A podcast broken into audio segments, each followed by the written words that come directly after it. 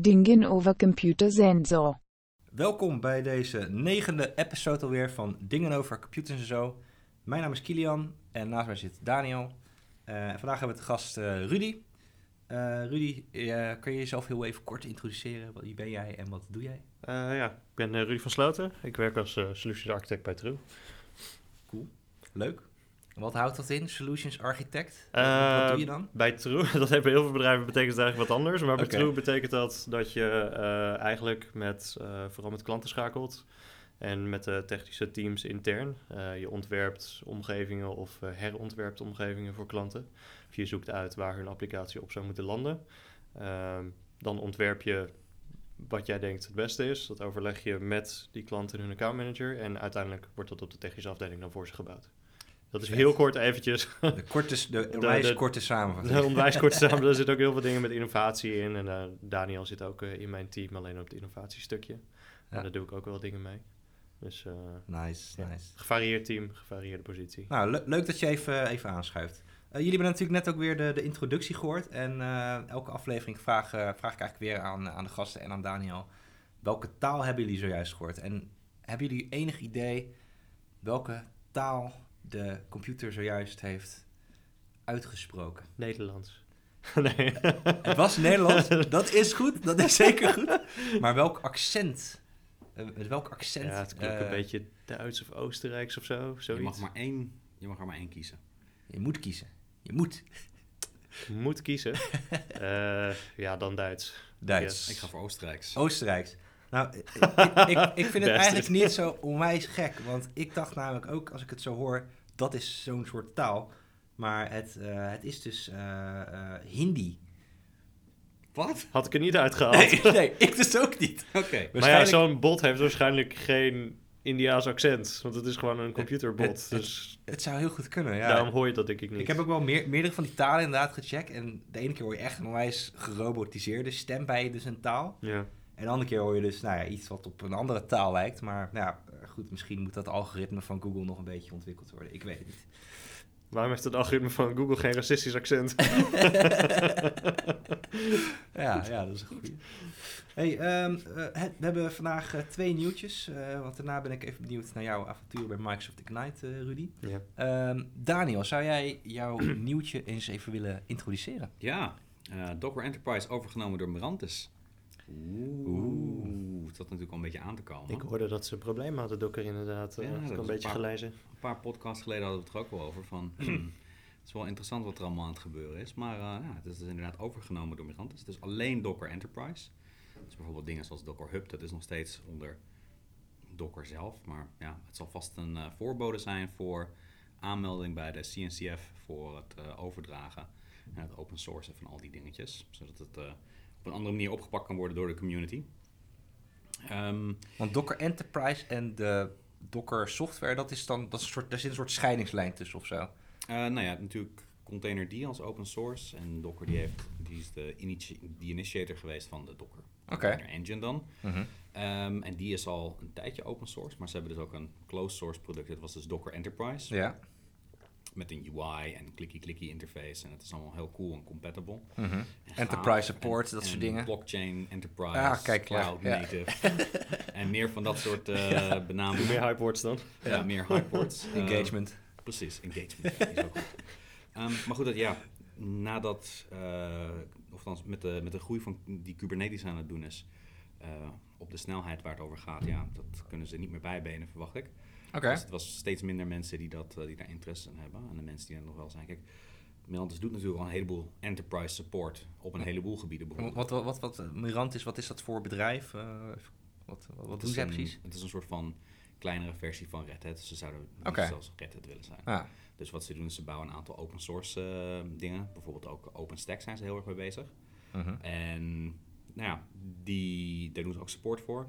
Ze hebben ook een eigen Kubernetes distro zijn ze bezig om dat een beetje te lopen maken. En ze doen gewoon support voor grote enterprises. Ook als er wat minder vraag naar is blijkbaar, want Docker Enterprise gaan ze ook gewoon meedoen. Okay. Of ze gaan natuurlijk al die Docker Enterprise klanten langzaam laten infiltreren in hun Kubernetes oplossing. Dus ik denk dat wel strategisch goede keuzes voor ze. We gaan het zien, we gaan het meemaken. Ja, ik had ook eigenlijk geen nieuwtje, maar een artikel wat ik persoonlijk wel interessant vond. Het was een artikel van Werner Vogels. Dat is de CTO van Amazon Web Services. Ik denk dat jullie hem wel kennen. En het ging eigenlijk over moderne applicaties at AWS. En waarin ze eigenlijk schetsen hoe zij van eigenlijk een oorspronkelijk monolithische applicatie naar microservices zijn gegaan. En voor mij stonden er heel veel nieuwe termen in, want ik ben natuurlijk geen techneut. Maar ik vond het wel interessant van hoe heeft dat bedrijf dat dan zelf aangepakt? En waarom hebben ze dan bepaalde keuzes gemaakt? En ik dacht, misschien is dat wel leuk om in ieder geval even te delen met de luisteraars van deze podcast. Hoe dat moderne applicatielandschap van tegenwoordig nou gewoon uitziet. Voor zover ze daar nog zelf niet mee bezig zijn. Maar voor mij was het in ieder geval wel mooi. Heb je nog dingen gelezen waarvan je dacht van... Oh, Daniel, kan je daar eens wat uitleg over geven?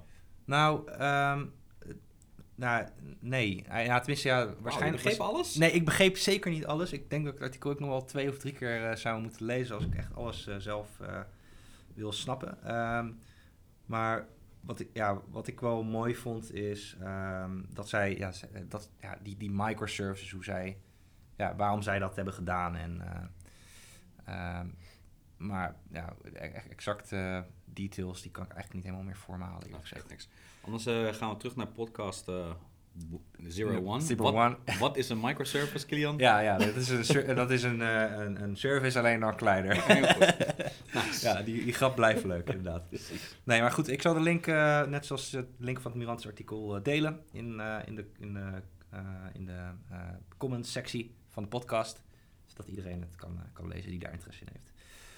Goed, Rudy, we hebben jou natuurlijk voor een bijzondere reden uitgenodigd. Oh ja? Want jij bent laatst naar Microsoft Ignite geweest. Klopt. Kun jij even kort vertellen voor de luisteraars die niet weten wat dat is, Microsoft Ignite?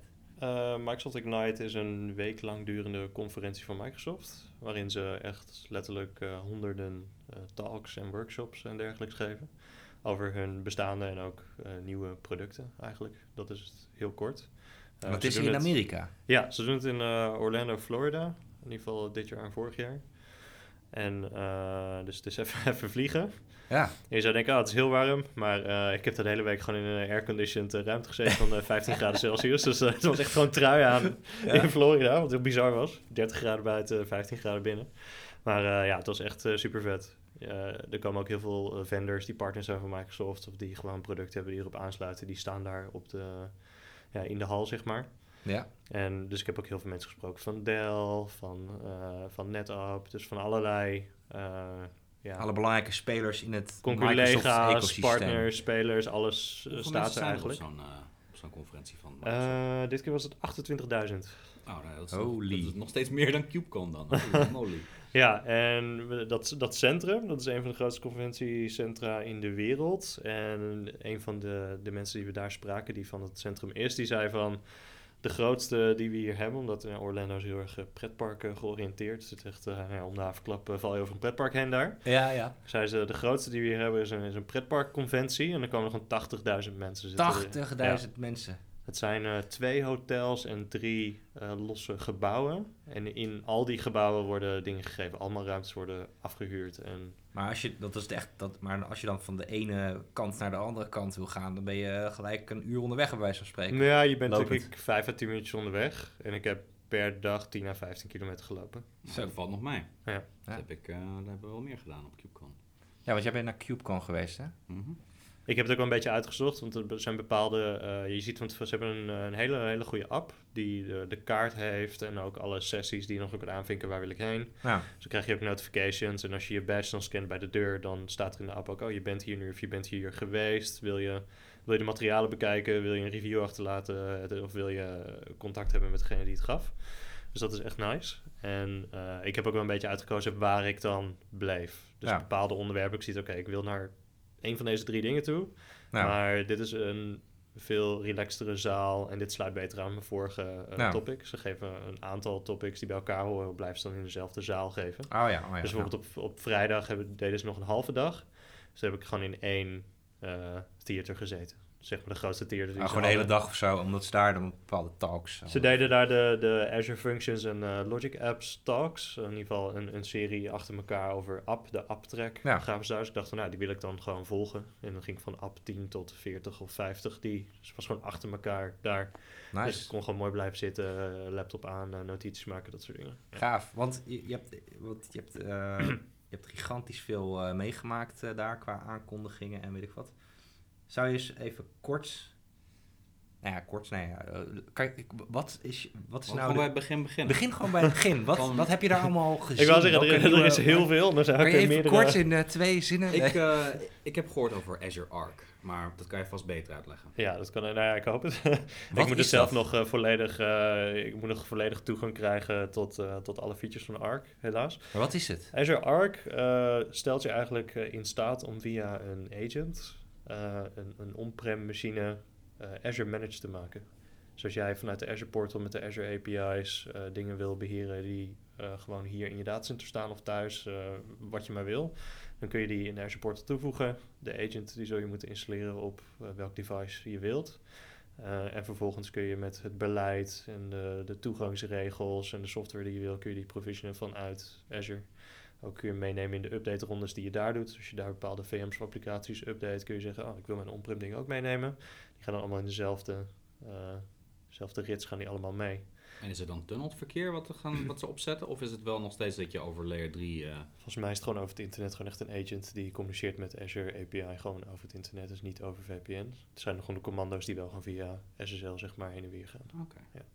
Dus je hoeft niet per se een VPN-tunnel te slaan om dat te kunnen doen, zeg maar. Oké, maar je krijgt dus wel meteen toegang tot zo'n server in je hele beleid en je deployment-strategie op dezelfde manier zoals je alle andere servers dan op Azure hebt draaien. Ja, alleen moet je dus zorgen dat als je dus je on-prem zaken provision, dat je dan die agent meegeeft met een bepaalde key. Cool. Anders, ja. Zelfs als met Kubernetes, zeg maar, als je die wil provisionen, dan zul je met Rancher moet je dan de Rancher agent installeren op je node. Dat is eigenlijk niet anders bij deze. En wat je dus ook kan doen, behalve alleen management, want dat is niet, governance is leuk, maar niet heel sexy. Je hebt in Azure heb je de managed instances van databases, dus Postgres, MySQL en Microsoft SQL, die kun je als managed instance in Azure kun je die kopen. Dan ben je gelijk een paar $1000 kwijt. Maar wat je dan eigenlijk krijgt is een hardwarebak ergens in Azure Datacenter, die je dan met mooie web GUI en API's allemaal kunt beheren. Nu is dat dus extended, dat je dat ook naar je eigen hardware kunt gooien. Oké. Dus die fee van zoveel duizenden euro's, dat gaat niet meer op, omdat je geen hardware van Microsoft afneemt. Zij hoeven geen doos te provisionen of op te hangen. Nee. Dat doe je eigenlijk op je eigen box, maar je kunt hem dan nog wel beheren via Azure. Oké. Dus diezelfde API's, diezelfde GUI, diezelfde Airbag, die kun je dan toepassen op... En naar wat ik gelezen heb, doen ze dat via Kubernetes. Dus die managed instance, eigenlijk draaien ze, lijkt het in heel veel gevallen, in alle software die ze op je eigen VM of hardware gaan uitrollen, provision eigenlijk via Kubernetes. Je krijgt gewoon één groot, gigantische container waarschijnlijk op je... Maar dan kan je dus eigenlijk, als ik het even simpel mag samenvatten, eigenlijk dus je applicaties, of je containerized applicaties, op eigenlijk heel veel verschillende plekken neerzetten, maar wel beheren vanuit zo'n... Ja, Azure Arc client. Ja, ze hebben ook echt ondersteuning voor Azure Clusters zelf. De AKS is natuurlijk ook een ding. Dus dat kun je ook extenden. Dus nu hebben ze in de preview Postgres, Microsoft SQL en Kubernetes. Die je kunt extenden vanuit Azure naar je eigen on-prem. En dus dat je automatiseringslagen kunt doen via wat er origineel beschikbaar is. Die twee features voor Kubernetes en database, dat is zeg maar preview feature die je moet laten activeren. Ja. Dat eerste voor governance, dat kun je al gewoon inzetten nu. Okay. Ja, en daar gaan ze blijkbaar veel meer aan toevoegen. Er komen meer databases bij en ik hoop ook andere technologieën die ze inzetten op Azure. Dus dat lijkt me wel leuk om te zien hoe dat werkt allemaal. En maken ze van die governance gebruik van Open Policy Agent templating? Ik heb geen idee wat ze daarvoor gebruiken. Nee, ik denk dat ze gewoon hun eigen templates aanhouden die ze nu gebruiken, de ARM template. Dat is voor provisioning, maar je hebt het ook over governance, dus voor de wat mogen dingen wel. Ja, dat kun je ook via die ARM-templates kun je dat fixen. Je hebt gewoon van die permissie-templates en daar staat gewoon precies in welke groep wat mag. Okay. Dus als jij wilt dat alleen maar B-series VM's kunnen worden uitgerold door jouw junior systeembeheerders, dan kun je dat daarop instellen. Okay, volgens mij waren ze bezig met Open Policy Agent, maar daar ga ik nog wel wat beter op inlezen dan. Ja, dat zou ik ook nog moeten kijken. Ik ben er niet heel erg diep ingedoken qua policy. Het enige wat ik dus elke keer zag in die artikelen die voorbij kwamen, nou niet het enige, maar is dat Microsoft het zelf ook een beetje een game changer noemt. Ben je het daarmee eens, Rudy? Zijn jullie daarmee eens? Als in, ik denk waar we nu en waar andere bedrijven ook al tegenaan lopen, is dat ze cloud software omarmen. En dat ze eigenlijk on-prem ook nog iets hebben. En of ze dat dan als legacy beschouwen of dat gewoon nog in productie ernaast draaien. Dat zijn bedrijven die zien hun on-prem een beetje zoals van... ja, hier doen we dingen op die we in de cloud nog niet zo goed kunnen of durven. Of oude klanten. Of willen, inderdaad. Maar ja, dan kom je weer met een stukje beheer terecht. Als in, stel je gaat cloud first, Amazon first, Azure first, whatever. Ja. En uiteindelijk zie je, nou ja, oké, 10% van wat er over is, dat zijn dan dikke hardware database servers die ik niet voor €10.000 in de cloud wil hebben staan. Die wil ik wel houden. Alleen, als bedrijf bouw je dan je tools en je API's om je grootste speler heen. En dan heb je dat stukje on-prem nog waar je dan apart voor moet gaan scripten of weer hele andere regels voor moet gaan doen. Dus op een gegeven moment gooi je een medewerker uit je Azure subscription, maar oh shit, zijn keys staan nog op de servers on-prem. Dat soort zaken, dat lijkt me vervelend. Dus ik denk dat dit daar wel een oplossing voor kan zijn. Nice. Ik denk dat ook een hele slimme stap is van Microsoft. Dat is namelijk iets wat andere providers op dit moment niet echt doen, of althans niet, geen cloud providers. Het is natuurlijk wel zo dat vanuit een Kubernetes perspectief dit natuurlijk iets is waar ze altijd al naar gezocht hebben. Van je kan je worker nodes overal draaien voor multi-cloud dingen. Ja. En er is inderdaad nog geen echte oplossing om dat voor een beetje bare metal-achtige VM's te doen, waar op zich wel een hele grote vraag naar is. Want een heleboel mensen vinden de scalability van cloud fijn, maar vinden de data governance van dingen, bijvoorbeeld met Europese regelgeving of al die persoonsgegevens dingen, willen ze dingen nog wel in controle houden. Dus wat dat gaat, denk ik inderdaad dat dat een hele grote stap gaat zijn als het inderdaad zo netjes werkt als jij zegt. Ja, en sowieso als je een cloud ding als disaster recovery gebruikt, dus dat je wel een omgeving hebt die gesplitst is of gesplitst kan zijn op het moment dat er iets gebeurt aan de ene kant. En het is wel fijn dat je met dezelfde tools kan beheren, lijkt me.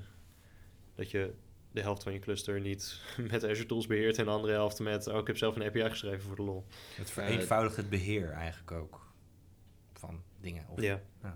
Ja, dat is wel de bedoeling ervan uiteindelijk. Ja, je hebt gezien natuurlijk ook wel een single point of failure dan. Ik bedoel, het is niet dat we gekeken naar de historie hebben dat alle services op Azure of überhaupt cloud services altijd 100% uptime hebben. Nee, klopt. Maar goed, je hebt hopelijk als je dingen... stel je draait iets in Amazon, dat kun je daar ook onder scharen namelijk. Basically alles wat een agent kan draaien, die kun je erin gooien. Dus je VM's op Google, Amazon, alles is eigenlijk gewoon free game. Je kunt alles erin harken wat je wilt. Je blijft zelf natuurlijk ook verantwoordelijk om te zorgen dat die VM's of die resources beschikbaar blijven via dat platform zelf. Dus als jij inderdaad zegt, ik gebruik die Azure Agent om allerlei regeltjes en allerlei zaken te doen, dat je nog wel een soort noodrem hebt van oké, maar ik kan ook nog inloggen via gewoon naar het IP van mijn datacenter gaan en klaar. Ja, nee, dat kan slim zijn. Misschien is dit ook wel het streepje voor hebben met het contract van het Pentagon. Oh ja, daar hebben we het inderdaad ook over gehad. Hè? Over die miljardendeal met Pentagon. Ja. Dat zijn natuurlijk wel dingen waar Microsoft... We zijn nog een beetje lopen pronken op de Ignite. Okay. Totaal niet. Oké. Goed, dat is Azure Arc. Je hebt natuurlijk nog veel meer dingen gezien. Kan je nog wat noemen waarvan je dacht van... dat is echt zo gaaf. Ja, Dapper, ja. Nou, daar moet ik me eigenlijk nog veel beter op inlezen. Daar heb ik even heel kort een stukje over geschreven, nog dat het vers in mijn gedachten zat. Maar van wat ik begrijp van Dapper is het eigenlijk... Je hebt Kubernetes, waarmee je dus microservices opdeelt in containers. En wat zij proberen op te lossen, wat ze proberen aan te spreken, is dat applicaties zelf niet aware zijn van andere containers. Niet in hun code anyway. En dat ze eigenlijk een soort laag proberen te maken tussen de code die je schrijft en de technieken die je wilt gebruiken al in je software stack. Dus als jij een bepaalde queuing software wil gebruiken of een bepaalde database, dan zul je nu, als je gewoon traditioneel PP-applicatie schrijft, zul je dan een MySQL connector moeten gebruiken of een speciale functie die dan met Postgres verbinding maakt, zeg maar, dat soort zaken. Dat probeer je nu een beetje te splitsen naar, je schrijft je code, je verbindt met een Dapper connector, zeg maar. Je zegt daar gewoon, ik wil SQL dingen doen of ik wil messages sturen. En die heeft los, kun je daar kiezen tussen welke provider je wilt gebruiken. Dus wat ze daarmee proberen te bereiken is dat developers gaan developen. En die zeggen gewoon, ik heb messages en die ga ik in de message queue gooien. En beheerders die gaan beheren. Dus het boeit mij niet of het RabbitMQ is of ActiveMQ of wat je maar wilt. Die moeten dat stukje zelf gaan beheren. Okay. En je gaat dus ook documenten schrijven of configs die dat beschrijven. Oef, oké. Dat is wel aan de ene kant dus heel mooi. Dus het is een versimpeling van de API-laag waarmee developers gaan praten. Ja. Aan de andere kant denk ik dat om al die technieken te kunnen bundelen en daar development op uit te voeren, blijven voeren en de dependency die je erop krijgt. Want Dapper is dus ook open source geworden voor Microsoft? Ja, voor open source. Ah, oké. Ja. Want ik heb nog wel eens een aantal producten van Microsoft die ook dan in beta, alpha of net gereleased waren, die dan binnen een paar maanden /jaar weer eruit geknikkerd worden, waardoor het is van, wow, oké, daar gaat je backwards. Ik weet niet of, het is sowieso open source, maar ik weet niet of wat de status is nu. Of het er nog in preview is of niet. Volgens mij is het al veel langer in ontwikkeling dan dat ze daar aangaven. Alleen ze demoden daar een aantal dingen die interessant waren. Ah, het concept is heel goed. Volgens mij is het gewoon live namelijk. Ik ben alleen... Ja. Heel veel complexe dingen. Ik bedoel, SQL language is nog steeds gewoon SQL. Ja, dat is ook relatief simpel. Maar op het moment dat je de specifieke features van een bepaald pakket nodig hebt, Postgres tegenover MySQL, tegenover andere dingen, ja, dan kom je in zo'n dependency hel te zitten, denk ik, met versioning.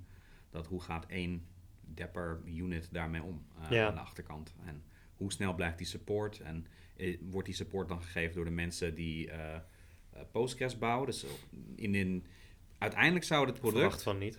Nee, precies. Dan zouden ze zoveel vendors moeten hebben die. Nee, maar uiteindelijk is dus in een ideale wereld zou je dus één connector Dapper hebben die eigenlijk met alles gaat praten wat je maar wilt. Dat lijkt hun visie wel. Dat je als developer inderdaad gewoon tegen een soort generic backend kunt praten met van ik wil dit stuk data wil ik ophalen of versturen. Mm-hmm. En dat je beheerders eigenlijk bepalen van oké, dat gaat dan daarheen. Dat is eigenlijk wel een grappig concept als ik er even een beetje open over nadenken hoe dat dan zou werken. Je hebt dus microservices, daar ga je dus kleinere dingetjes maken, zodat je minder overhead hebt, minder dependencies op. Ja. En vervolgens hebben we drivers, die gaan in plaats van meer diversity, gaan ze meer naar een soort van monolith driver, die eigenlijk alles terecht kan. Of zie ik dat verkeerd? Ja, maar het versimpelt wel je... wat ze demoden, dus dat ze een applicatie hadden in development, ze hadden een development stukje en in productie. Mm-hmm. En ze hadden compleet andere webserver ervoor gezet. Dus dat was niet Nginx, maar Apache. En aan de backend hadden ze andere database, andere message eraan gehangen. En die applicatie die migreerde ze gewoon live daarheen. En dat... It just works, zeg maar. Het was wel tof om te zien. Ze hoefden de applicatie niet aan te passen. Maar de hele stack eronder, die was gewoon wel compleet anders. Dat je zegt van, als ik nu zomaar een .NET of PHP-applicatie ga overzetten en ik verander de hele stack ervoor en erachter, dan ga ik sowieso krijgen van, ja, leuk dat je MySQL query probeert te doen, maar dit is Microsoft SQL, ik weet niet wat je probeert. Dus ja, dat was wel interessant. Nou, dat is natuurlijk, het valt wel in het rijtje van ook Logic Apps en dat soort dingetjes waar ze mee bezig zijn. Waarmee ze proberen om het programmeren te versimpelen inderdaad. Ja. Dus om mensen steeds meer tools te geven zonder dat ze hoeven na te denken. Inderdaad, wat je ook al aangaf van hoe je dan iets gebruikt. En ik denk niet dat het minder nadenken is, want er moet nog steeds nagedacht worden over de juiste backend voor de juiste applicatie. Alleen dat geef je nu niet aan developers. Als in, je laat de beheerders daaronder bepalen wat er gebruikt wordt. Dus de developer hoeft niet gaan te bepalen of gaan kijken van wat is een betere queuing software.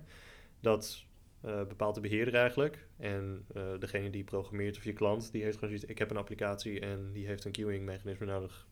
Zoek het maar uit welke je gebruikt. Dan zouden wij bijvoorbeeld kunnen kiezen, we gebruiken deze vaak. Die clustert lekker en high performance, bla bla bla, die zetten we erin. En dat zij dan theoretisch niks zouden hoeven aan te passen. Ook al gebruiken ze on-prem of tijdens een development cycle iets heel anders. Oké. Ik ga er absoluut dieper in, want het lijkt me wel iets wat voor mij ook een heleboel problemen in mijn eigen code zou oplossen. Ja, misschien dat we ooit gewoon klanten krijgen die ook zoiets inzetten. En vooral omdat het best wel buddy-buddy lijkt met Kubernetes. Daar kwamen ze ook heel erg mee van. Dit werkt uitstekend samen met inderdaad alles microservices en in Kubernetes gooien.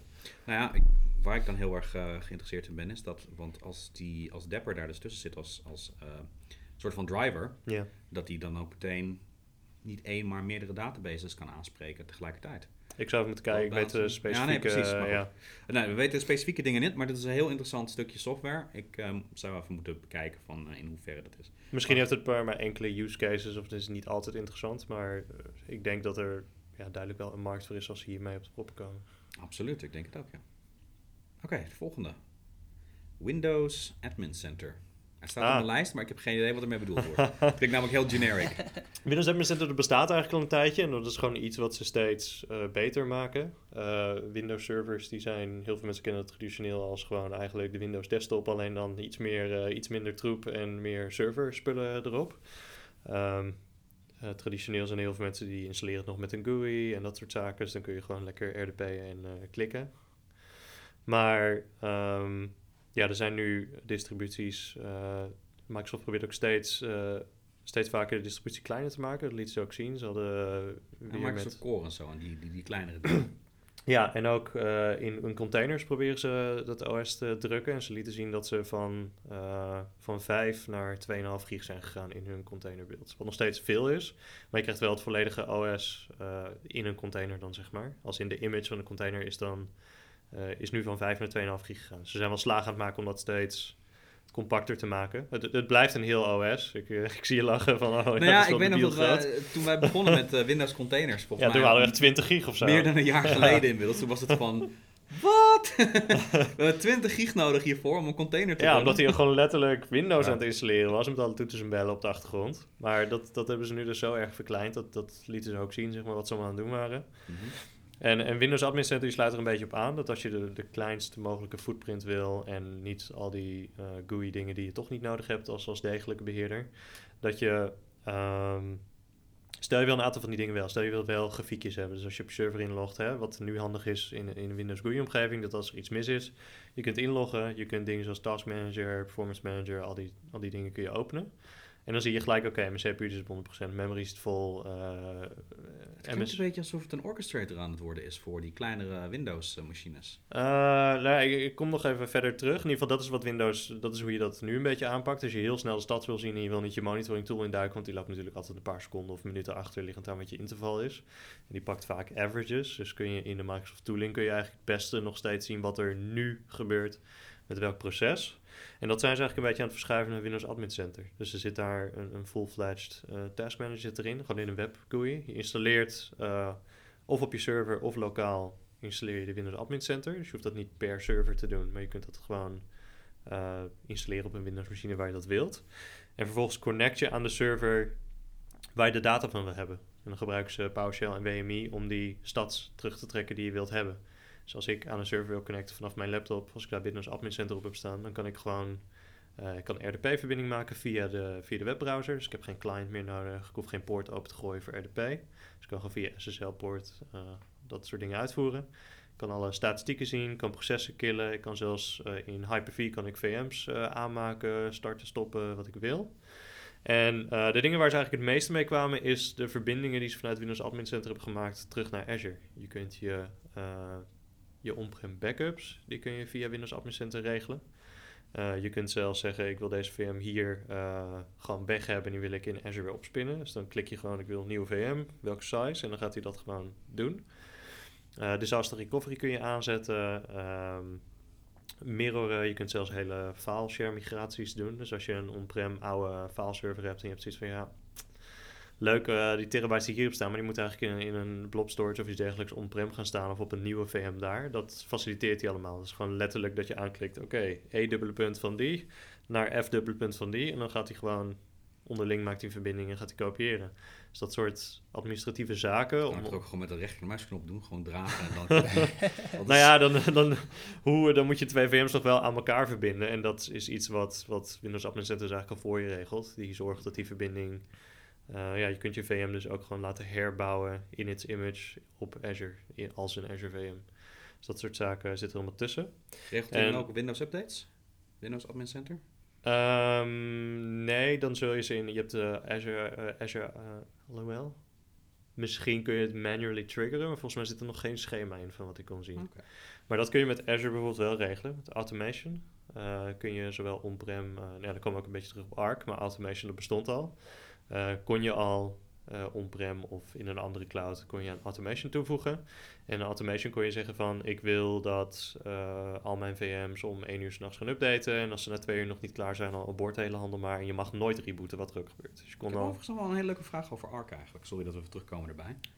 Wat kost het mij iets om mijn on-prem server in Arc te hangen voor management? Nog niet. Nog niet? Het is een preview, dus er zijn nog geen prijzen. Maar voor nu, om alles uit te testen, is het gratis. Oké. Maar weet je ook al een beetje waar ze heen willen gaan qua pricing model? Nee, maar ik verwacht als ik bijvoorbeeld even terugkom naar dat update management en die Azure backup, dan kost het een kleine som per node om die daarin te harken. Dus je Azure VM's die zijn gratis om in automation te zetten, maar je dingen die buiten Azure staan, die zijn niet gratis. Volgens mij kwam het echt neer op $1 à $2 per host, zeg maar. Oké, dus dat zijn dan actionable events die je... Waarvoor je gaat betalen? Je betaalde gewoon dat je ze toevoegt als node binnen automation. Dus wat je er daarna ook op doet, of je niks doet, dus of je 50 dingen achter elkaar doet, dat maakt er dus niet uit. Het leek gewoon billing te zijn van, oké, je wil een non-Azure machine. En jouw dat betaal je is voor. Dat $2 is per machine? Of? Nee, dat is nu het verhaal met automation als je dat wil doen. Dat je dus voor een kleine fee, de exacte prijs weet ik niet, maar het was in ieder geval heel laag. Is dat je nu dus tegen betaling non-Azure VM's erin kan zetten. Dus daar word je op gebeeld. Dan krijg je dus gewoon je beeld van... En je hebt al je governance en je update management en backups... die. Nu heb je dus alleen automation, wat een aantal dingen omvat. Desired state config en updates bijvoorbeeld. Zaken aan en uitzetten op een timer en dat soort dingetjes. Dat kun je daarmee fixen met automation. Azure Arc zou meer governance moeten zijn. Automation is echt meer scripting en automatisering. Dat is echt wel... bizar chill dus. Dus dat gaat over tijd. Dus ook denk je SCOM weghalen? Wat je on-prem zou draaien? Ik bedoel, daar hebben ze hebben eigenlijk Azure Monitoring al, die dus ook al nu al on-prem dingen kan doen. Dat lijkt volledig log-driven. Dus alles wat er gebeurt op de machine, dat wordt als log weggeschreven. Dat kun je dan daar gewoon queryen. En daar kun je dan alerts op zetten. Als die query voldoet aan een bepaald getal, dat die dan afgaat. Super gaaf, gast. Ik denk dat SCOM uiteindelijk, dat Windows Admin Center en Azure Monitoring, dat uiteindelijk een beetje de doden is van SCOM. Ik ben zelf niet heel erg onder de indruk van SCOM zelf namelijk. Nee, ben ik ook nooit geweest, maar ik zie inderdaad wel dat dit wat ze nu aan het proberen zijn met met gewoon alles managed, dat ook voor ons zelf als True interessant is om naar te kijken. Ja, dat denk ik ook. Omdat we niet zelf al die tools moeten gaan of schrijven, of inkopen, of al dat soort dingen. Hele leuke ding. Ja, okay. En je houdt je controlplan op één plek inderdaad. En je noemde eerder ook al van maar dan heb ik alles op single point of failure, dus bla bla bla. Het hele punt om even terug te gaan naar Azure Arc, dus als je die SQL on-prem draait, zeg maar die managed instance die normaal in de cloud draait, of die Kubernetes die je dan via Azure deployed hebt naar je eigen omgeving, die is wel gewoon beschikbaar nog vanuit je eigen omgeving. Dus als die Azure portal down is of je kan niet bij de API, dan is dat gewoon... intern nog wel beschikbaar. Je zal ook waarschijnlijk je ingress daar dan hebben. Maar ik zie in ieder geval waar ze heen gaan. Althans, ik begrijp in ieder geval waar ze heen gaan. En ik denk dat echt grote, coole stappen zijn. Dingen waar ik mijn grotere bedenkingen bij heb... waar jij misschien meer uitzicht op kunt geven... van jouw eigen ongefilterde, ongezouten mening... is Visual Studio Online vanuit de browser. Ik heb het alleen in demo gezien. Ik heb het nog niet gebruikt. Een aantal mensen die hebben tijdens hun speeches en workshops hebben ze dat ingezet. Zeg maar. Wat is het precies? Je hebt Visual Studio gewoon, de IDE zeg maar. Ja. Dat is het volledige pakket van Microsoft. Dat is weet je wat een IDE is? Integrated Development Environment. Dus een plek waar je code kan... Wat een fucking nerd. Ja. Ik ken de termen wel hoor, maar vertel me alsjeblieft niet wat het allemaal Ik wilde gewoon uitleggen wat ik deed. Ik kende de term niet, maar die weet ik nou wel dus. Oké, alsjeblieft. Maar dit is dus gewoon een code editor. Ja. Waar je dus applicaties kunt bouwen direct vanuit de editor, toch? Of? Ja, Visual Studio... je hebt Visual Studio Code en Visual Studio. En Visual Studio Code vind ik meer een code editor, zoals je dat zegt inderdaad. En Visual Studio zelf is wel veel meer dan dat. Je kunt je applicaties erin beelden, debuggen. Je kunt direct connecties maken met allerlei clouds. Dus Amazon, Google, Azure, die hebben allemaal plugins ook voor. Visual Studio, dat je direct kan beelden op hun platform. Dus als je een applicatie gedaan wil hebben of je een Azure Pipeline kan je direct deployen. En dat kan direct vanuit daar. Waar Visual Studio Code, en ik denk dat Visual Studio Online, die lijkt meer op een soort online versie van Code. Mm-hmm. Code is er volgens mij ook gewoon zo'n Electron-achtige applicatie, heb ik het idee, die dus denk ik gewoon een beetje geport is naar web. Dat is, Electron is een soort Google Chrome of een Chromium-schil om een applicatie heen, volgens mij. Node.js? Ik dacht dat het uiteindelijk draaide in een... Zou ik even moeten checken? Chromium. De laatste keer dat ik keek was, dacht ik Node.js. Misschien denk ik aan iets anders. In ieder geval, er was ooit ook een framework waarin eigenlijk alles wat in Chrome draaide, kon je dan packagen en distributen. Misschien is dit inderdaad net iets anders. Maar je kunt in ieder geval een webapplicatie kun je dan lokaal draaien. Dat is een beetje het idee van Electron. Dus eigenlijk is het, zou het al redelijk compatible moeten zijn met... Maar nu kan het vanuit de browser of zo? Ja, en je kunt dus ook... Wat is daar het voordeel van? Dat je dus niet je eigen editor nodig hebt. En wat ze lieten zien is dat je ook links kunt delen met mensen. Zoals je bijvoorbeeld interns wil begeleiden of mee wil kijken met code even heel snel. Of wat wil deployen, dat je dan een linkje toegestuurd kan krijgen. En, dan kan iemand gewoon gelijk ook meekijken of meedoen of overnemen. Dus je kunt echt collaboration hebben op het internet. Zonder dat je laptop, desktop, whatever open moet staan voor het internet. Of dat je die connectie toelaat. Want dan krijg je natuurlijk tweeweg verkeer naar je, naar je zaak toe. Classroom dingen, kost dat? Visual Studio Online lijkt gewoon gratis. Maar dat is Visual Studio Code natuurlijk ook. Wat je wel kunt doen daarmee ook is gelijk ook VM's opspinnen die je code gaan draaien. Dus als je Visual Studio Online hebt, dan kun je zeggen ik wil bepaalde zaken draaien. En ik denk dat je daar gewoon wel weer een fee voor betaalt, want je bent gewoon resources aan het maken. Dus je kunt heel snel zeggen, oké, ik heb een stuk code en ik wil hem nu beelden en deployen. Want dat is met code op je laptop natuurlijk lastiger als je zelf geen VM's draait of Kubernetes op je mooie laptopje. Mm-hmm. Dat wordt daar dus een stuk makkelijker gemaakt. Dat je moeten dat dan gelijk VM's zijn in Azure of kan je dat dan ook weer aan andere omgevingen? Volgens mij is die VM gewoon geïntegreerd, dus dat zal op Azure draaien. Okay. Ja. Maar volgens mij krijg je niet echt inzicht. Liet het zien in een nieuwe browser van... Ja. Ze liet het zien inderdaad in die mooie nieuwe Edge browser. Mm-hmm. Ik heb hem zelf op mijn MacBook staan en op een Windows desktop. Daar ben ik wel tevreden mee. Wat vind je er mooi aan?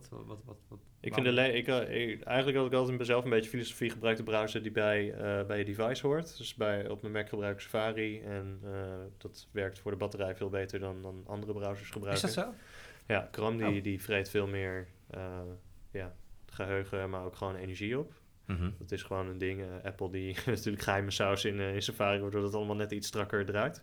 Okay. Ik vind het past goed bij het OS. Het integreert met iCloud en dat soort zaken. Dus ik heb zoiets. Ik heb een iPhone, ik heb een MacBook.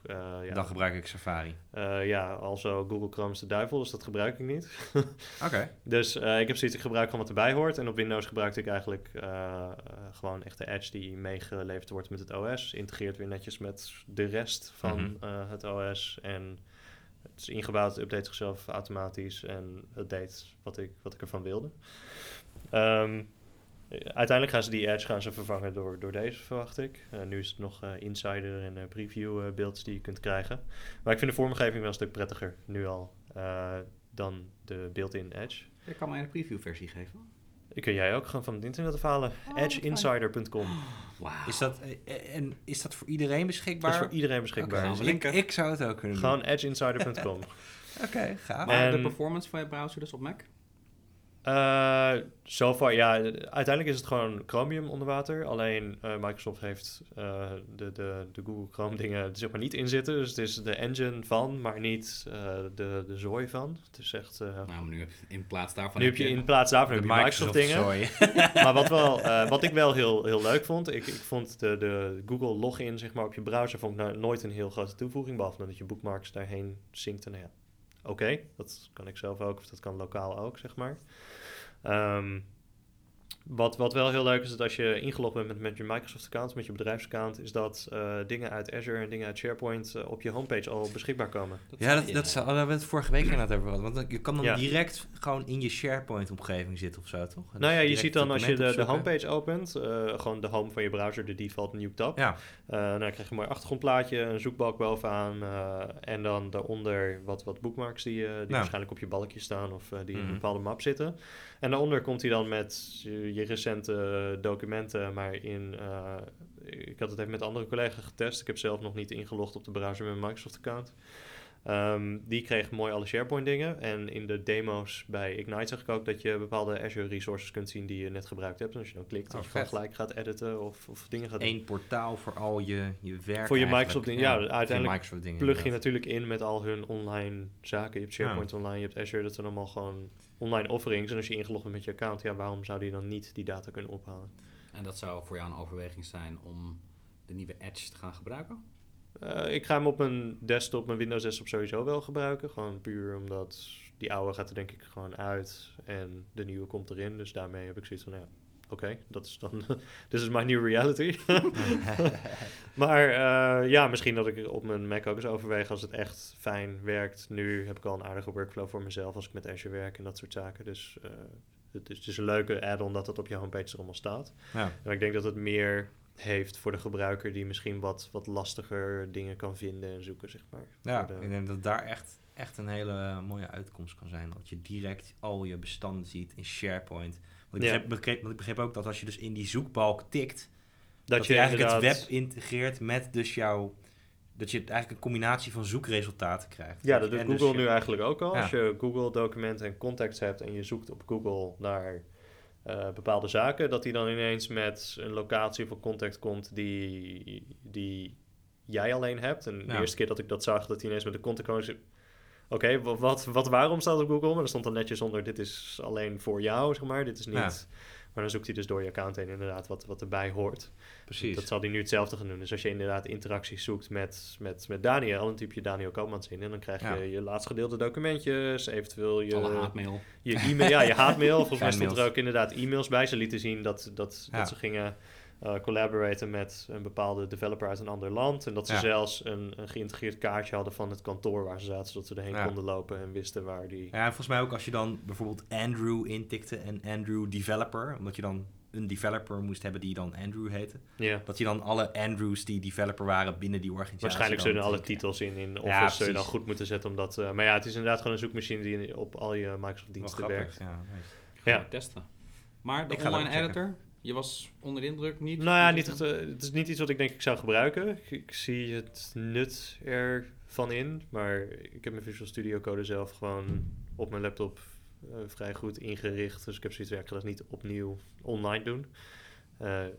Ik heb ook zoiets van, als mijn browser faalt of als de verbinding faalt, dan heb ik geen zin dat mijn Visual Studio online staat te bufferen van Nee, ik zit ook wel eens in de trein en dan ben ik ook wel eens met IT-dingen bezig. Nou ja, je weet hoe het is in de trein. Ineens heb je 4G, dan 3G en dan even gewoon... Geen idee hoe dat gaat. Zeker bij Schiphol, echt verschrikkelijk. Dan heb je 10 minuten gewoon niks. Dat is geen probleem. Nou ja, ik ga vaak terug naar huis in Zwolle, zeg maar. Oh mijn god. Ja, in Zwolle? Serieus? Nou, ik woon niet in Zwolle, maar mijn familie wel. Ah, oké. Dus dan pak ik wel eens... Applaus dat je er toch voor uit durft te komen. Ja, precies.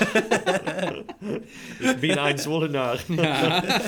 Maar dan is het... Ja, heel vaak merk je dan gewoon dat op hele lange stukken trein tussen Amsterdam en Overijssel. Chill, jongen. Nee, vooral als je Flevoland ingaat, dan kun je gewoon een kwartier zonder internet of 3G van 5 kbs. Ja. Nou, ik heb er heel vaak dat online dingen. Ik heb wel eens in de Eijsport gezeten, gewoon in de trein. Ook op weg naar conferenties of klanten toe. Ja. Zo van dat ik even wat dingen wilde typen. En dan zat ik dus online. En dan ging dat ding gewoon eindeloos lopen bufferen of vastlopen. En op een gegeven moment dat ik weer verbinding had, was gewoon alles weer... Nou ja, dat zoek ik niet in de code editor. Nee. Mijn grootste ergernis is shortcuts. Doe je shortcut en dan is je tab weg. En dan... Ja, ik weet niet of die alle knopjes gaat afvangen. Dat heb ik eigenlijk niet gezien, niet getest. Ik wil eigenlijk nog wel wat weten over Azure Functions. Hebben ze daar nog wat over verteld? Ze gaan nu meer talen toevoegen. Dus we hebben nu PowerShell zit er nu ook in. Wacht even, want Azure Functions. Ik ga alles heel irritant onderbreken, maar wat is dat? Nee, we gaan het uitleggen. Want ik kan me voorstellen dat niet iedereen weet wat het is. Je hebt AWS, heb je Lambda, dus degenen die dat kennen, die zullen dan ineens denken van, dat is dat. Okay. Het is de AWS, of de Azure versie van AWS Lambda. Ja, dus serverless kun je gaan programmeren, dus je maakt iets, alleen het is event-driven. Dus je code reageert alleen als je een trigger zet of het triggert vanaf buiten. Zoals jij zegt, ik heb een URL. Wanneer ik daar een bepaalde JSON payload heen stuur, dan pas moet die applicatie gaan draaien. Ja. Dan pas kost die geld, want je betaalt per execution. In dit geval heb je geen last meer van ik moet mijn eigen servers kopen, clusters bouwen, dat soort zaken. Dat wordt voor je gedaan. Je kunt dan wel kiezen. Natuurlijk, ze zeiden mooi tijdens de presentatie ook, het is serverless, maar het is less server. Er is altijd een server, want anders zou iets niet draaien. Nee. Je kunt daaronder nog wel kiezen voor premium hardware. Dus het draait wel ergens op hardware, alleen heb je niet meer geen zorgen om te maken. Nee. Dus als je iets hebt van mijn payload moet sneller verwerkt worden, dan zou je kunnen kiezen voor inderdaad premium offerings of dat soort zaken. Isolated en dan... Ja. Netjes. En dan Hello World €1.000. En toen was het €1.000 later. Dus eigenlijk, je hoeft als ontwikkelaar je alleen bezig te houden met het creëren van de functie. En vanuit daar wordt alles automatisch opgespind en moet je wat voor één functie. Ja. Voor een functie inderdaad. Ik zou niet zeggen dat het geschikt is voor gewoon al je code erin plempen. Het zijn bepaalde talen. En dus ook scriptingtalen eigenlijk vooral. Ja. Maar omdat het event-driven is, doet het eigenlijk niks altijd zelf. Je zegt bijvoorbeeld eens per uur draai met deze parameters. Of als ik je aanroep via HTTP of via een ander protocol, doe dit. Maar op zichzelf zal het niks doen. Waarbij traditionele programma's of microservices die in Kubernetes draaien, die zullen altijd draaien. Ja. Altijd klaar zijn voor een request of gewoon constant... elke paar milliseconden iets pollen om te kijken of er iets veranderd is. Als je queuing software hebt die gaat constant kijken of er messages zijn en die doorsturen. Begrijp je dat? Ja, hoe ik het een beetje voor me zie is dus op het moment dat ik als eindgebruiker iets wil aanroepen in een applicatie, dan pas zou het kunnen gaan runnen. Terwijl als iemand gebruik van maakt... Het zit buiten de applicatie. Ja, het zit buiten. Dus stel, een hele mooie, je hebt een website en daar zitten wat randzaken die je kunt doen op je website. Dus jouw website is... je hebt recepten. Die serveer je online. Dat is jouw ding. Je hebt een receptenwebsite, maar je wil bijvoorbeeld dat mensen dat als PDF kunnen downloaden of als EPUB of whatever, zodat ze dat op hun iPad gewoon zonder internetverbinding kunnen gaan doen. Mm-hmm. Dan zou je in je source code kunnen bakken dat er ook een plugin is om EPUBs of PDF's te gaan genereren. Maar dat is lood op je webserver. Want stel, heel veel mensen gaan allemaal tegelijk PDF's lopen crunchen. Dan kan het zijn dat je gewoon heel veel CPU en geheugen weggooit. Want al die dingen moeten daar wel tijdelijk even in staan tijdens creatie. Mm-hmm. En beschikbaar zijn voor download een x-aantal minuten. En dat kan ook logica zijn die je niet eens zelf wilt of kunt schrijven. Dat je zit van PDF's genereren, het interesseert me niet. Ik heb geen zin om allemaal modules en plugins te downloaden en te configureren om hem voor elkaar te krijgen. Nou, daar heb je die Azure Functions en Logic Apps, die heb je daarvoor. En Logic Apps staan dan weer een extended van. Daar zitten gewoon functies in die dat soort zaken voor je kunnen doen. Okay. Dus als je zoiets hebt van bepaalde... Er zit al een automatische genereer pdf'jes functie in. Er zitten heel veel functies in. Volgens mij is pdf inderdaad één ding. Maar inserts op bepaalde databases, uploaden naar een OneDrive of downloaden van een OneDrive. E-mailen, dat soort zaken. Maar die zijn dus al vooraf ontwikkeld door Microsoft? Of Azure. Er zijn een aantal dingen die je in Azure dus een soort van templates hebt. Ja. Maar over het algemeen is gewoon Azure Functions gewoon, je kan zelf iets maken. Iets coden, ja. Oké. En dat is dus wat dat is. En dan hoef je dus niet in je primaire website te coden. Nee. Waardoor je dus een schonere en kleinere stukje code hebt. Ja, en vandaar dat het dus extern staat. En pas als iemand dus klikt op dat knopje, wordt er ergens extern iets, gebeurt er iets. En, dan kan je hem downloaden en dan kan je lekker een kip maken. Ah, heerlijk. En die module die je dan los hebt, die kun je dan ook weer updaten apart van je applicaties. Als je iets mijn applicatie werkt nog gewoon as is. Maar die PDF-module die heeft echt een upgrade nodig, want die moet kleiner of er moet een nieuw logo boven of whatever. Die kun je dan los aanpassen, zonder dat je website daar last van heeft. En op het moment dat jouw kiprecept zo populair wordt, dat heel Nederland hem in één keer op hetzelfde moment gaat downloaden, dan scaled die ook gewoon mee. Okay. Dus hoef je ook geen zorgen over te maken. Oh, dat is wel heel fijn. Dus jouw webserver hoeft niet up te scalen omdat er 10.000 pdf's in één keer erin gegooid worden. Nee, dus stel een of andere populaire blogger die zegt van dit kiprecept van deze website is echt super cool. Ja, echt super goed. Ja, en dan krijg je al die gekke Instagram fans krijg je dan ineens. Oh ja, mijn 2-core server die ligt een beetje op zijn gat. Maar eigenlijk komt het dus erop neer, je kunt je website of applicaties nog efficiënter inrichten omdat je bepaalde features in Azure Functions. Ja, en je hoeft dus ook niet dezelfde taal te gebruiken die je voor je applicatie gebruikt. Dus als jij een PHP-applicatie hebt voor je normale WordPress laag, stel je dit als WordPress inderdaad. En WordPress die ondersteunt al die features niet, of je hebt geen zin om 20 WordPress-plugins te downloaden om het voor elkaar te krijgen. Dus ook dat wordt weer door je webserver gedaan, dus dat is weer load. Maar je hebt zoiets van, dit kan ik heel goed in PowerShell, dit kan ik heel goed in C#, dit kan ik heel goed in JavaScript, noem maar op. Er zijn volgens mij nu een stuk of 5 talen. Dan kun je dat daar naartoe offloaden. En in die taal kun je dan schrijven wat je wilt. Vet, klinkt goed. Had jij ook niet trouwens een keer een case of zo van Have I Been Pwned die alles in Azure Functions hadden gemaakt? Ja, die Have I Been Pwned die runt op Azure inderdaad. En dat is heel veel functions. Ze hebben een heel blog, daar heb ik nog wel linkjes van. Die heb ik ooit aan Patrick gestuurd. Misschien leuk om wel te delen ook inderdaad met de luisteraars. Ja, en die heeft allerlei slimme caching-methodes terug voorgezet van Cloudflare volgens mij. En die heeft echt gewoon voor enkele centen dat hij al die functies uitvoert. Want alles wat niet vers opgehaald hoeft te worden, dat serveert hij gewoon uit cache. Ja. Dus die man heeft het heel slim ingericht. Dus een hele applicatie. Nou ja, Have I Been Pwned, voor degenen die het niet kennen, is een website waarbij gehouden wordt wie er allemaal gehackt zijn, welke bedrijven. Kennis, ja. En of je dan zelf slachtoffer bent geworden van een database dump. Dus als jij je dan intekent met je e-mailadres, dan kun je berichtjes krijgen van Adobe was gisteren gehackt. Nou, en jij zat ertussen en je wachtwoord en je e-mail en al die zooi, dat is allemaal gelekt. Dus verander dat of bel met je bank dat je creditcard op straat ligt. Dus daar is dat voor bedoeld. Je kunt ook gewoon passief checken onder zoveel tijd van zit ik tussen een nieuwe hack. Ja. Maar je kunt dus ook gewoon een service opzetten die jou gewoon mailt. Ja, nice. Misschien, we zitten inmiddels ook alweer een tijdje. Nog een laatste onderwerp. Welke vind je leuker om over te hebben? Azure Security Center of MySQL op Azure? Ze zijn allebei niet heel sexy, maar doe MySQL. Of heb je een ander onderwerp waarvan je zegt van Minecraft Earth zie ik ook nog staan. Als ik één ding wil meegeven over deze Ignite, dan is dit het. Wat wil je vragen over MySQL op Just Curious? Wat wilde je vragen? Het staat op mijn lijst. Het staat op je lijst. Het mag ook gewoon iets zijn. Het is niks nieuws, dus op zich, ik heb er niet zoveel over te vertellen. MySQL op Azure. Maar wat zou je nou absoluut mee willen geven aan mensen die er niet bij zijn? Stel, ik ben een developer. Yeah. Wat is nou het meest exciting dingetje wat je daar hebt meegemaakt tijdens Microsoft Ignite? Ik heb dus, qua developer dingen dus weinig bijgewoond. Op één kamer gestaan. Nee. Dat was wel exciting. Dat zou je niet vertellen.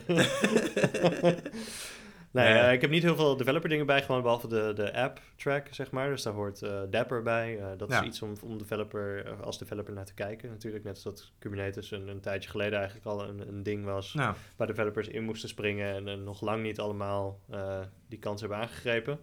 Is Dapper misschien weer zo'n volgende stap om je applicatie nog kleiner te krijgen of nog beter op te hakken.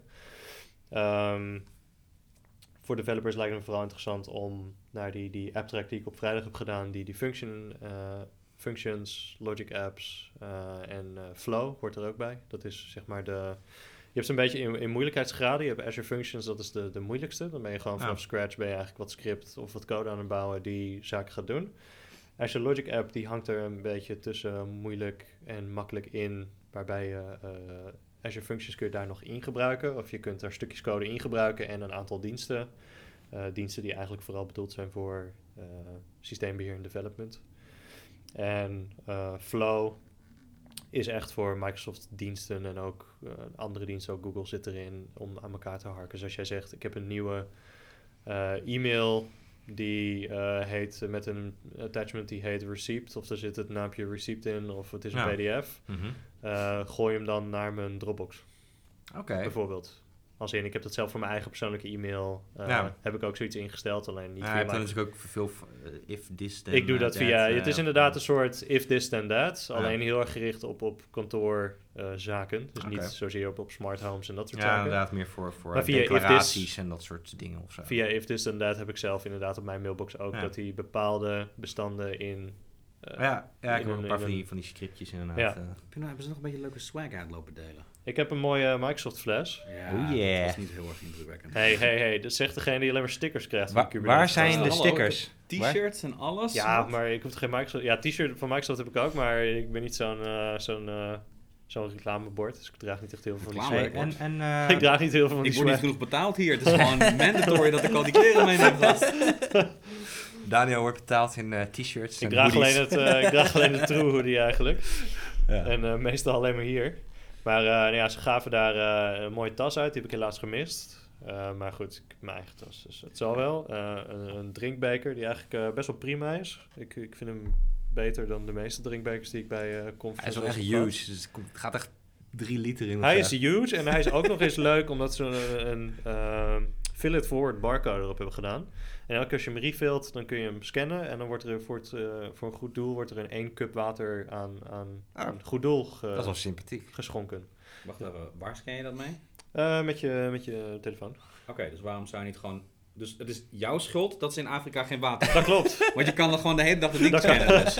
Ik weet niet of er een cap limit op zit. Ik denk dat ze op een gegeven moment hebben... je bent 10.000 keer die fles aan het hervullen. Kun je daar geen leuk scriptje voor bouwen? Ja, kunnen we geen extra functie daarvoor bouwen? Ja, dat zat ik dus na te denken. Kunnen we een soort van barcode scanner bij een kraan hangen? En dat je hem dan onderhoudt. Maar goed, ik ben de enige die... Dan moeten we die stickers bestellen. Dat zou een super mooie ludieke... Ja, ik heb erover nagedacht, inderdaad. Of we dat bij een kraan konden hangen of bij zo'n watermachine. Dat je gewoon je fles zeg maar eronder houdt tijdens het refillen. Dat er gewoon piep, gewoon... Zo bij het refillen, gewoon de hele dag door. Piep, piep, piep. Ja, oké, maar ik denk dat we nog rate limit gaan worden.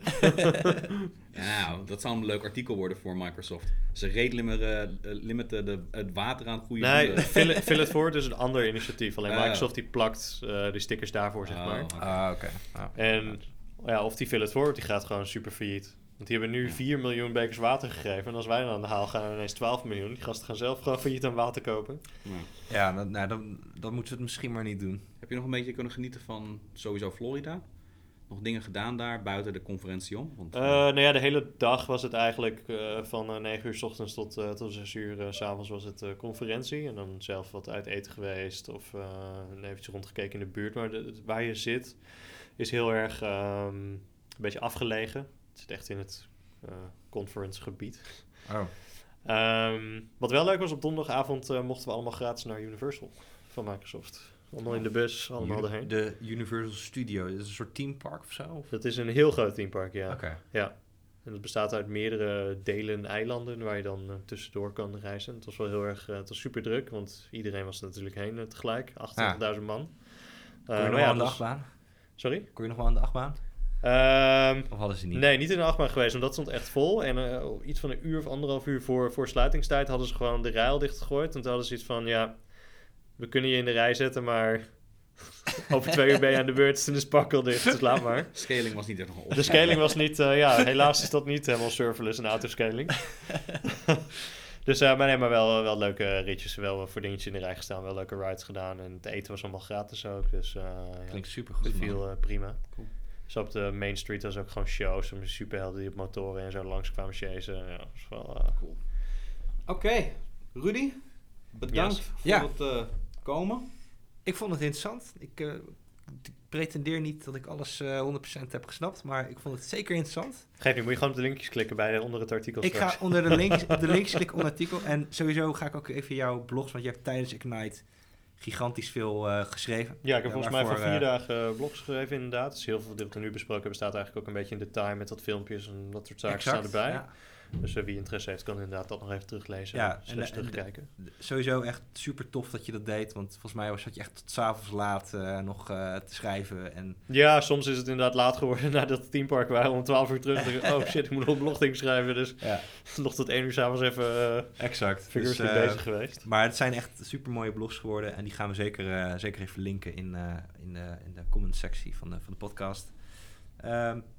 Dat was hem dan denk ik, hè? Dat was hem. Alright, nou Rudy, hartstikke bedankt. En mocht je het leuk vinden om nog een keer te komen, dan ben je altijd. Is goed, kijk wanneer ik weer wat nieuws te vertellen heb. Exact. Tot die tijd ben ik weer aan het werk. Alright, tot de volgende keer allemaal. Doei.